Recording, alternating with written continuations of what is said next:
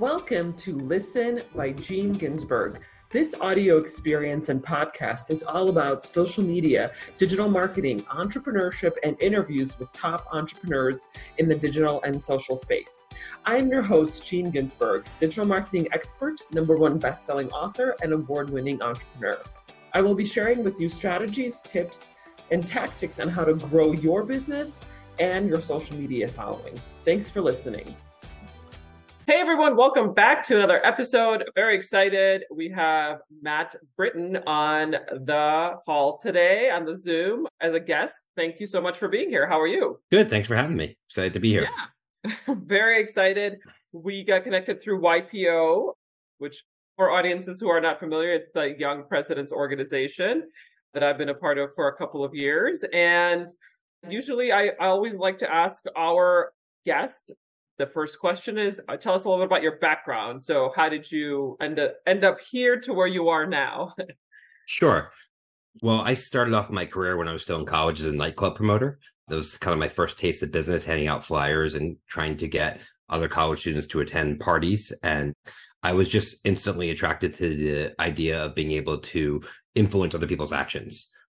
I built a little bit of a nightclub empire in Boston when I was in college. And then when I graduated, I started a business to help local businesses target college students because I had been successful at doing it for my own events. At first, they started sponsoring my events, putting up banners at my parties and their logo on my flyers. And then they asked me to do some things custom for them, whether it was having a team hand out flyers to them or design signage or things of that nature. So I started kind of a local advertising agency. I was fortuitous in that the time of me graduating college was right when the internet boom was was create it. And I instantly, you know, had the idea of, well, maybe I should start target bigger companies. Maybe I should go after these large internet companies who are so well funded. And I was successful in doing that. And I started to win some of the early internet pioneers as clients to basically do the same thing on a national basis. So I worked with companies like eBay and Yahoo and Lycos and some of the early internet pioneers and helping them target college students and had built the system of college student reps across the country representing them. And then the dot com bubble burst. And I found myself stuck with a lot of debt. My dad had lent me money against receivables. A lot of my clients were venture funded companies that never got funded or never got paid themselves and found myself in a little bit of a sticky situation. Thankfully, found a company in New York to buy my company, but in reality, it was really just to assume my debt so I could pay my dad back and give me a job and move to New York although a lot of people thought I had sold my company, I really didn't. The timing wasn't right, but I learned so much. I mean, it really prepared me for what I would do next a couple years later, which was to start a business called Mr. Youth, which would one day become MRY, which I grew from my apartment in the Upper West Side to about 500 employees. And and big thing about Mr. Youth was started off targeting young people, but ended up being one of the world's first social media marketing agencies. So helping big brands like Visa and Microsoft leverage social media to reach not just young consumers, but all consumers. So that, those were the early foundations of my career until today, where I'm running a, a consumer research software platform called Suzy, which is really something that I pivoted from my original agency, which I had sold. Yeah, I, I was going to say what you're doing now sounds like not the agency that you used to have. Correct. What is Mr. Youth all about? Well, so Mr. Youth was the agency and it was acquired. Oh, it was. So, so that, okay. Yeah. So that, so Mr. Youth became MRY and it was acquired back in 2014 by the Publicis Group, which is a multinational advertising holding company. I worked there for a couple years. And then before I'd sold the agency, I'd actually incubated software within the agency, originally called CrowdTap, and I'd spun it out. So when the agency was acquired, that business wasn't part of that acquisition. I put in a different CEO. I'd sat on the board. And when my earnout ended from the company that bought my agency, I was asked to rejoin as CEO of that software company it was called CrowdTap. I ended up rebranding it and as Suzy, and Suzy launched in 2018. And today I'm the CEO of Suzy. So it's a long story. I think the lesson there is like Suzy, which I'm running today in 2023, actually has heritage to an ad agency I started in 2002 because I built that ad agency. I had incubated a software company within it, spun it out, sold the ad agency, and then came back. And so if I a lot of people are, I think, trying to make a quick buck and turn things around. But this is something that, again, the cap table has has people in it that have been involved with my company for over 20 years. Right. So tell us more about Suzy. So Suzy is a software platform that helps major enterprises conduct consumer research on demand. It's a two two sided platform. We have a consumer network of over a million consumers that are on a gamified application called CrowdTap, which was the original name of the company. And those consumers are able to earn rewards by answering questions on behalf of brands. What sits on top of this network is enterprise software called Suzy, and Suzy is licensed by major companies like Microsoft and Procter and Gamble and Google to essentially tap that network to engage in on-demand consumer research, test everything from ads to packaging to offers to you know website design on demand basically making market research much more efficient and accessible to people at large companies mm-hmm. so the problem that you're looking to solve is just you know new potential new products that are being launched or even new ads that are being launched and so what is the what's the market going to say about them and are they successful or not without trying right. to test them out live right well, market research is a huge industry. It's an $80 billion industry globally. So there's a huge market there. We're just trying to create a better solution than how market research is traditionally done. We're trying to disintermediate the service offerings, the agencies, which are slow and inefficient, with technology to make it, you know, more cost efficient and, and more dynamic to allow companies to essentially achieve the same thing better. Right. Actually, that would be, I think, something that I would love to hear about is like, what has been the traditional method for market research? As you mentioned, how is it different than what you're doing now? Yeah. Well, I mean, before the internet, people would basically pick up the phone and call people and ask them to, to, to speak surveys to them. You might remember focus groups at malls back in the day. So market research was pretty archaic. When the internet started, there was companies like SurveyMonkey that finally allowed people to conduct market research online. But still, even to this day, a lot of big companies are hiring agencies to basically write the research for them, go out and field the research, analyze it for them, come back, give them a report, etc. And Suzy allows companies to just to program it on their computer and do it all by hitting a button. So it, it really automates the entire process, makes it much more efficient, much more pinpoint targeted. And would you say that has been the biggest challenge in the in your industry? Is that why you created Suzy? Is it just been like archaic and like long winded. Yeah. You know, sometimes what what you'll find when you look at this whole digital revolution is that some industries, like whether it be digital advertising or commerce, have really kind of jumped on, you know, the digital transformation. And they're completely new businesses right now. Transportation with Uber, et cetera. But then other industries, whether it be real estate or finance or healthcare, they're just slow to adopt because they're highly regulated or highly bureaucratic, et cetera. I would put market research in that category where market research is really a tried and true methodology and discipline that has not really evolved with the pace of culture and digital. And it's just begging to be disrupted. And there's just not a lot of innovation in the space, despite the size of the category.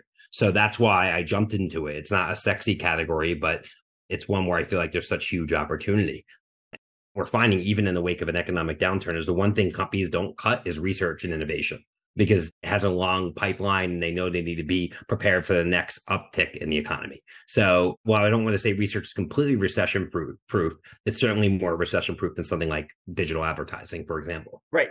Absolutely. I think we're seeing that across the board now with a lot of marketing agencies yeah uh, i don't want to say struggling but yeah definitely the economy has taken a toll on some of these organizations um, absolutely for someone who is on the kind of the downstream of of the market research piece being a digital marketing agency we that is definitely a piece that is very critical for you know yeah. a digital marketing agency right because we need we want to know like what's the data saying before we start running campaigns yeah. for these products right yeah, um, we talk it, about consumer centricity. It's like you know the big problem that market research should solve is that you can listen to consumers find out what they want and give it to them and what a lot of companies do is we call it the hippo the highest paid person's opinion where you know some big executive makes decisions based on their own judgment you know right. their own myopic worldview and it miss and you see companies run terrible tv spots to put out terrible products it's because they never spoke to the consumer and we really again focus on large enterprises companies that do over 2 billion in revenue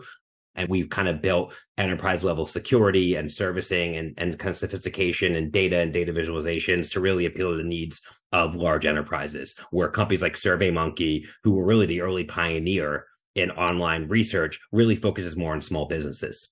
Right. That's actually i was going to ask about that.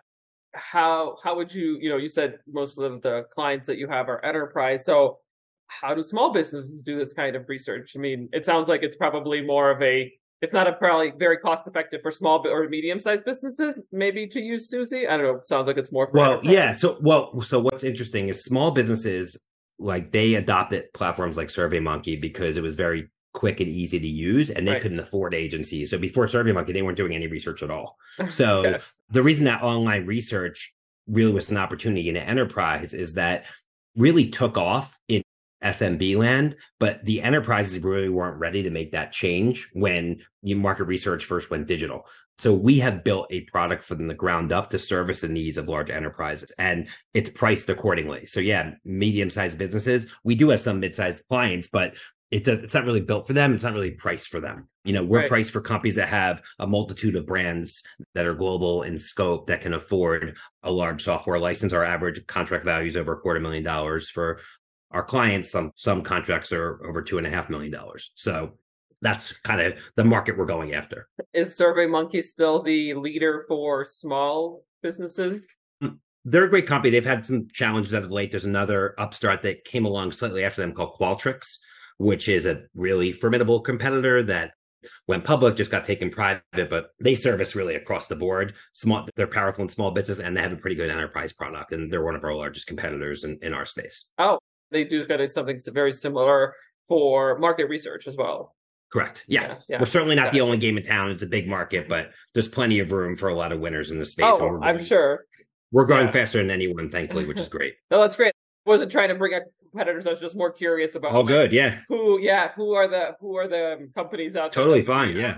Competitors are a part of, of any of any go to market strategy. You have to be aware of them and how you differentiate, and you know you can't really ignore them. And for the brands or the organizations that you work with now, the uh-huh. enterprise, are they mostly consumer focused, or is it both B two B and B to B? It's mostly consumer focused because when companies are doing B2B research, they have a they need they have a very specific need relative to their panel. So they might need IT decision makers or physician assistants or things of that nature. Right. And our panel is built around statistical significance within the consumer market, not really the B2B market. So we don't really do much in the B2B space, although it's certainly an area that we may go into in the future. They're all large enterprises, either in technology, food and beverage, consumer packaged goods, or financial services. Those are the main places that we play in right now. Right, right, right. So a lot of times AI has come up in in our on our podcast oh, yeah. in the last, uh, especially the last six months. we yeah. talked a little bit about it before the six before six months ago, but now it's pretty much every single. Well, I think before six months, Jean, no one really knew what it was you couldn't really put your finger on it. And now there's applications like ChatGPT where you can actually really understand what AI is and what it does. So now I think the conversations are much more meaningful around it. True. Yeah, absolutely. So tell us about how AI has either disrupted or might disrupt your industry or your company.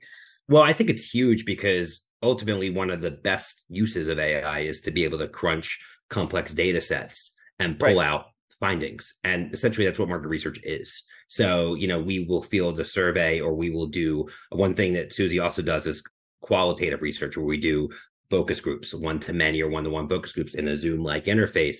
And the power of AI is it can collect the transcript from a from a one to one or one to many interview, or can collect all the raw data from a survey, and then it can instantly give you not just 37% of people like the blue dress, right? But they also have this income. They tend to live in the West Coast. They tend to be married, work in this industry, et cetera. And it could do it instantly. So it really is condensing even further the time or when you ask a question to when you're getting real insights back. And in a lot of ways, it's replacing you know humans from doing it and we are trying to really use those same humans who used to be doing that analysis to instead be leveraging AI so we can deliver even more on behalf of our clients. We just had a huge event we called AI First in, in Manhattan in July, where we announced a whole suite of new AI driven products and to essentially put a brain inside Suzy. The fact that we have our own proprietary data, which is our consumer panel, really allows us to use AI in ways that other companies can't because the way you differ, everyone has access to ChatGPT and all these AI tools, right? So how are you going to differentiate? You differentiate by having a proprietary data set and we have just that with our own panel. So we think that we are really set up nicely to take advantage of this and be one of the winners. And there's going to be lots of losers as well who who don't move fast enough.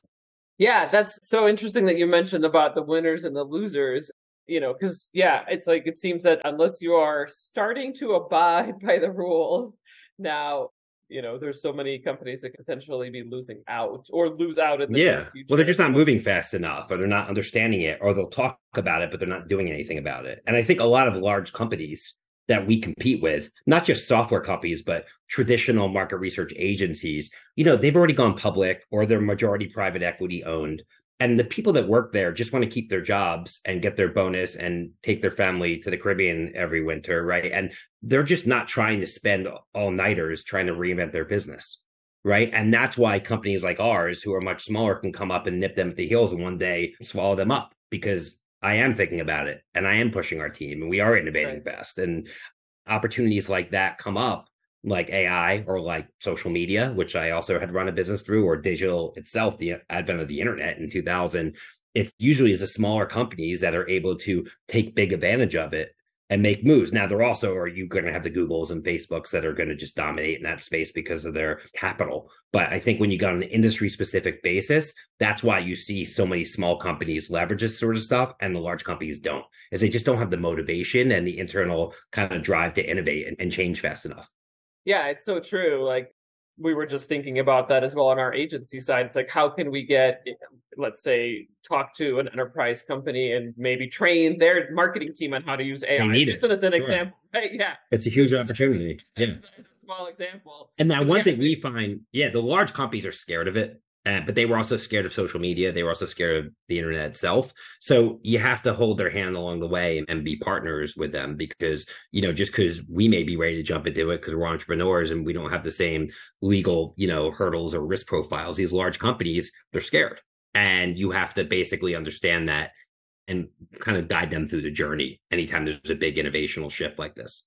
Right. Yeah, absolutely. I think that's there's so many i think changes coming which actually is my next questions for you is what what do you see in the market research industry and what are some of the changes? It doesn't have to be necessarily ai driven it could be but what do you think is the near future holding? Well i mean i think ai is a is a big driver of it. I think that it's going to make it faster and more powerful. And i think ultimately you know consumer feedback should drive so many more decisions than it's currently driving at companies. There are still so many decisions that are made from guesswork and people just making gut decisions, which there is a place for.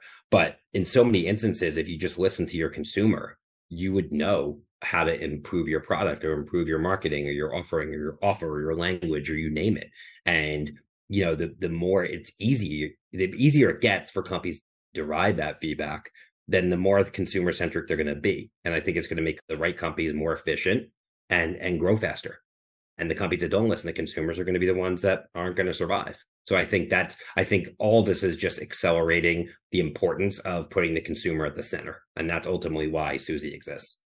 Right. It sounds like potentially some contraction right? Like maybe acquisitions of smaller marketing it's already happening. in our, in our industry it's already happening. There's a ton of consolidation.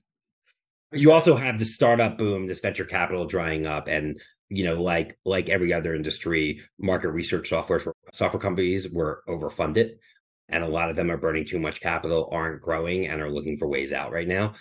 So there's definitely a shakeout going on in our industry, right. like every other industry. And you know, thankfully, we're in a healthy position, have a great balance sheet, great customers, growing, but a lot of companies got overextended and they're paying the price for it and many of them those won't survive yeah well that's always an opportunity to gobble up some new clients. yeah, yeah, or acquire yeah. or acquire companies, or acquire the company. Yeah, absolutely. This is great. I really learned a lot about the market, the new market research way of doing yeah. things. Because I mean, being in, in digital marketing, of course, we have worked with a number of market research companies, but usually they've been the traditional kind, and you know, focus groups. Uh, and things like that. So it's it's interesting to hear about the platforms that are out there now that are making yeah. things, you know, faster, quicker, easier, and more efficient. So that, that's great to hear. Last question for audiences is how can our audiences get in touch with either you or your organization? Yeah. So to learn more about Suzy, go to suzy.com. That's S U Z Y.com.